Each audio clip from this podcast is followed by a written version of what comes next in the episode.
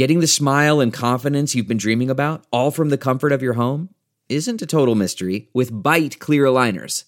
Just don't be surprised if all your friends start asking, What's your secret? Begin by ordering your at home impression kit today for only $14.95.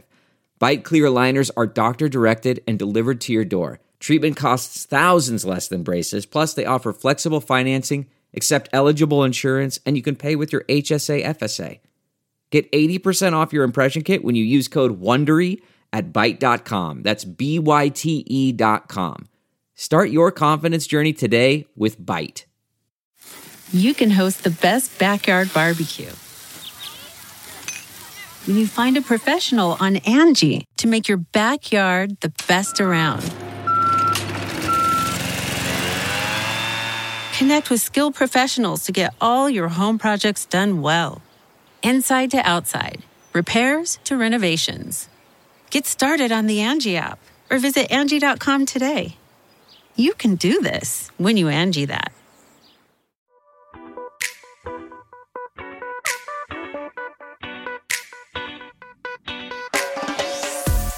This is the Hash Podcast.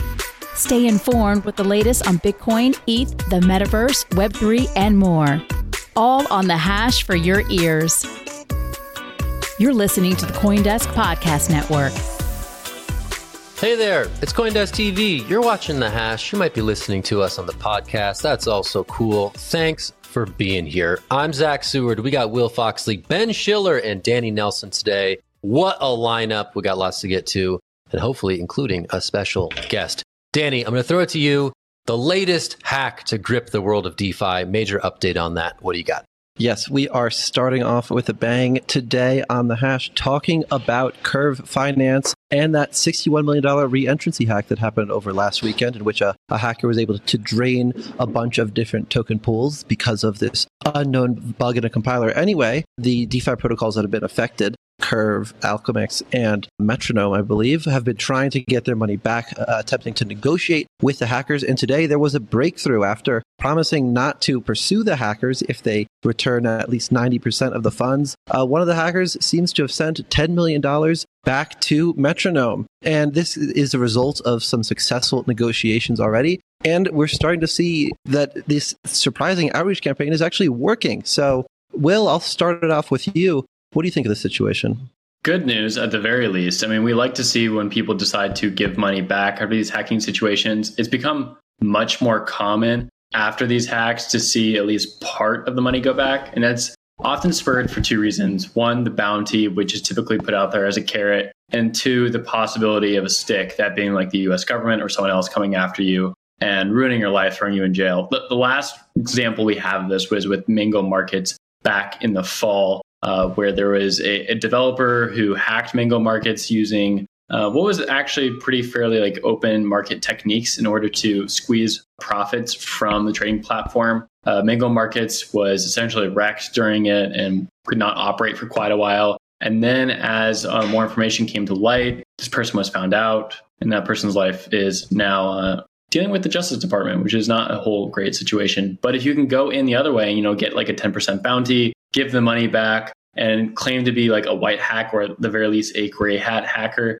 then you avoid bars. And so we've seen this quite a bit with crypto. One thing I want to pull on here is just see this idea of like libertarian markets, right? Where often in traditional markets, if you get hacked or something goes wrong, well, you can always call the cops and they can come fix your problem. It might take years, but it typically is resolved in some way if there's enough money. In the wild west of DeFi, I mean, there's not often someone to call unless you know you really have a good line there and so sometimes these hacks they just put up a bounty and then there's reversal hacks right where you get docs and they figure out where you are who you are what your trading strategies are. And sometimes it's actually worse to not come forward and accept the bounty. So i think that there's some possibility we could see this reversal here which would be amazing for the curve ecosystem. Might get everyone off with just a warning as opposed to a lesson but definitely positive development this morning. Zach yeah, the whole you're alluding to the Mango, the Avi Eisenberg episode, where one man's quote unquote applied game theorist is another's market manipulator. And that's sort of the essential tension of DeFi.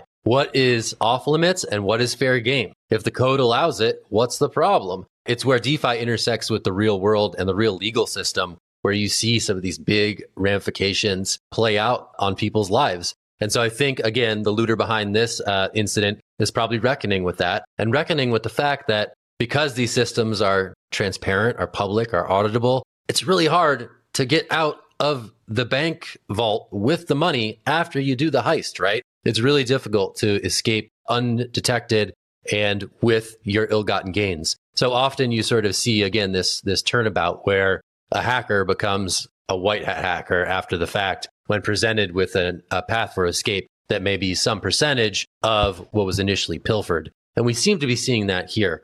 I think there's a lot of stuff to talk about as this relates again to sort of the knock on effects that we saw with this, with the whole uh, the the curve crisis and the potential liquidation that Michael Egorov was facing and all that good stuff. But as it relates to the money taken from the initial incident itself, which is not huge again in the history of DeFi hacks, but certainly the ramifications that played out over this past week have been notable and worth opining about. So I'll toss it to Ben in case he has any thoughts on sort of how this whole thing is unfolded.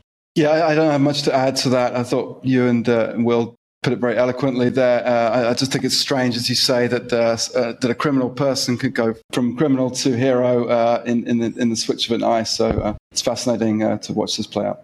All right, well, we'll leave it there. That's some good stuff. I think we're changing gears to our next segment. We have Miami Mayor Francis Suarez, who is now also a Republican candidate for president. Mayor Suarez, thank you for joining us. How you doing? It's great to be with you. I have a big announcement today, which is that uh, officially my campaign is accepting Bitcoin. And you can do that by going to my website, francissuarez.com, and donate as little as 0.000034 of a Bitcoin, uh, which roughly equi- you know, is the equivalent of a US dollar. But of course, I denominate it in Bitcoin, not in dollars. So, uh, look, I think it's a watershed moment for the country to have a candidate who gets their public sector salary paid in Bitcoin and uh, has actually borrowed money against that Bitcoin account, creating more utility for Bitcoin and showing that uh, it is an asset that has value, uh, that has utility. Um, and this is a, you know, this is a process uh, of developing technologies that are going to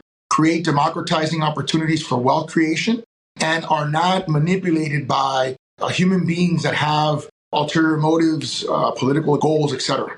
Yeah, interesting. That's a very interesting development. Uh, Will Foxley, our resident Bitcoin maxi, was joyously celebrating said announcement. Thank you, the whole one one BTC equals one BTC. He loved that as well. I guess my yeah. question: I'm super fascinated to see crypto, Bitcoin, CBDCs even emerge as a real talking point in the 2024 elections. It's CBDCs important. specifically, I think, especially in Florida with Governor DeSantis, have become a major lightning rod. I really want your thoughts on why Bitcoin, crypto, CBDCs are entering the political calculus for this cycle's presidential race? It's really simple. It's because under Bidenomics, the poor are getting poorer. And that means uh, rising uh, inflation and rising interest rates because there's out of control spending. There's no check and balance on the monetary system.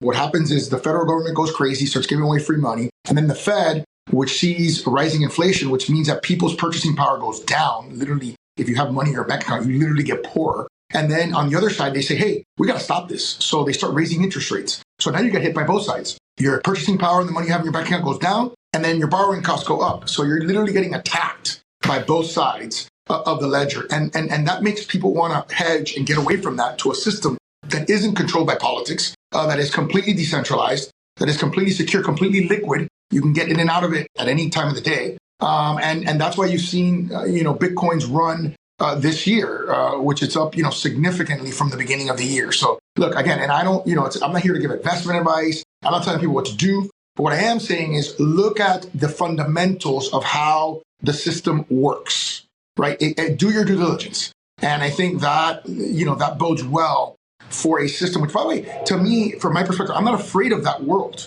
right? Because the US should be judged uh, on their economic might. And we are economically mighty when we have a strong economy, when we don't have a bunch of deficits. Uh, you saw today a Brazil talking about Lula talking about de-dollarizing, right? I mean, this, this de-dollarization campaign is happening worldwide, and so we're going to have to compete in a different way. We're going to have to compete not because we're the world's greatest currency, but because we're the world's greatest economy. And I think that's if we focus on the digital economy, right? Artificial intelligence, quantum computing, virtual reality, obviously crypto, all these things we're going to create a generation's worth of prosperity. We did it in Miami. We're number one in wage growth, lowest unemployment in America, highest tech job growth, and highest Gen Z tech worker growth, right? So why? Because we want to lean into, you know, these, these generational opportunities. By the way, I've taken a lot of heat for it. I've gotten criticized a lot uh, for it. Uh, people will often say, "Oh, we're in a crypto winter. You know, what do you think? You know, uh, do you regret supporting crypto?" And I say, "Absolutely not. We were number one in blockchain investments. We were up 2,000%. We had $800 million of investments in, in blockchain companies. But in addition to that, I know that these are technologies that are here to stay. One company versus another may win or may lose, but the technology is here to stay and it's going to tra- uh, revolutionize the future. The Miami Coin episode versus your personal conviction in Bitcoin, which is something we can maybe get to a bit later. Thanks for unpacking some of those red meat issues. Obviously, to the Republican base, seems pretty animated by this stuff. I want to toss it to Danny. I know he has a question, and then we can uh, continue the conversation. Uh, yeah, Mayor Suarez, thank you for joining us. Uh, I'm curious to hear how, if elected president, you would change how the system works in the U.S. when it comes to crypto policy. Like, what is your vision for the crypto economy in the United States, and what could you do to change yeah. it to better it? What's your vision? I think the biggest mistake this administration has made is that they don't understand crypto. So they have uh, gone to a regulate by enforcement mechanism as opposed to, in my opinion, set the ground rules, right? So you have to be able to classify certain digital products. Uh, you have to be able to have certain guidelines and rules that are clear with respect to custody of assets. And, and by the way, the players in the game will tell you they want rules. They just want to know what the rules are so they can play by the rules. A lot of these offshore companies should have been American and onshore companies. It's a tremendous opportunity for us uh, to bring investment to our country. Um, so for me on day one, uh, I would create an industry roundtable and, and create a set of regulations that are a, that don't advantage anybody, right? That they're not meant to advantage anybody. What they're meant to do is make sure that you can create an innovative ecosystem and uh, and uh, economy based on these products where everybody knows what the rules are clearly. Yes, uh, Mayor Suarez. Um, so Ron DeSantis, the Governor Ron DeSantis, has said he would uh, ban a digital dollar or CBDC if he's elected president. Would you do the same? Oh yeah, I mean that's easy. Of course. I mean that, that you know that's an easy position to take. Uh, I think the harder position is is to is to find out what are you for in terms of Bitcoin and in terms of you know other uh, technologies related to blockchain, right?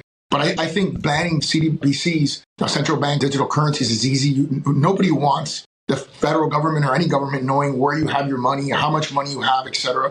It's a violation of our, our rights of privacy. Uh, and I don't think anybody wants that. So I think that's a very easy position to take. I, I don't think that there's anything particularly innovative about that. Um, but but certainly, I have never been a fan of, of, of central bank digital currencies.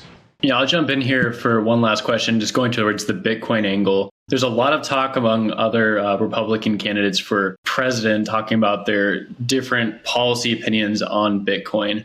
At this point, I'm just sort of curious if it's just a talking point, again, that we typically see in the run up to elections, or we actually like moving past that towards where Bitcoin's an important discussion point for, for candidates for policy reasons. I think people are starting to realize how many enthusiasts there are how big the ecosystem is. And, and, and look, nothing motivates politicians more than voters, right? And votes. And certainly uh, when you start to see that the ecosystem is large enough, I think that's part of it. I think the other part of it is when you see how poorly our monetary system has been managed, right? And the stability of the current Bitcoin infrastructure and how it's been stable versus, you know, vis-a-vis liquidity stable vis-a-vis hacking, stable vis-a-vis policy, because you know the creation, you know, halving schedule, you know how it's, you know, inflation, sort of inflationary uh, creation of money uh, or Bitcoin. And you also know that it's asymptotic, right? That it's going to get to 21 million and then that's it. There's not going to be any more issue. And it's, you know, highly divisible. Uh, I just talked about, uh, you know, contributing 0.00034 Bitcoin, right? So it's a highly divisible asset.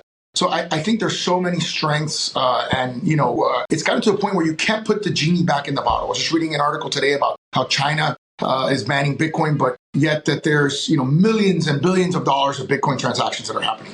One last question we'll sneak in uh, just for your personal take. You know, FTX saga is unfolding. We have the Coinbase uh, sparring with the SEC, a Ripple Labs judgment. Very much uh, many things going on in the regulatory sphere. Specifically, I'm going to ask you about FTX, right? FTX Arena was a visible part of the Miami scene for a while there before FTX wound down and uh, was alleged to be a massive fraud. What are your comments on FTX and what yeah. do you hope to see happen to SBF?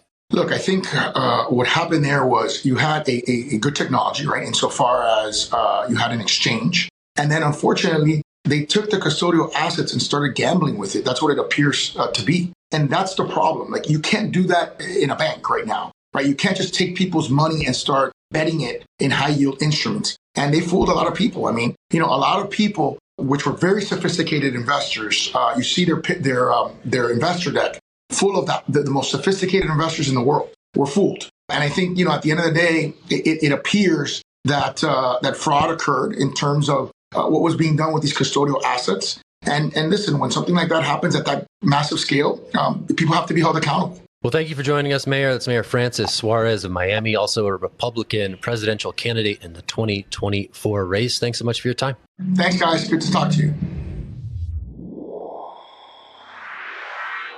So I have some news about an old uh, CoinDesk favorite. That's Sam Bankman-Fried. Uh, he's a disgraced uh, ex-CEO of FTX, of course. And the headline from our story uh, yesterday was Sam Bankman-Fried faces jail time as Justice Department pushes for incarceration. And the background here is that the Department of Justice, which is prosecuting S- SBF, is accusing him of improperly influencing witnesses in the case, particularly Caroline Ellison. That's the former CEO of Alameda Research, which was part of the FTX empire.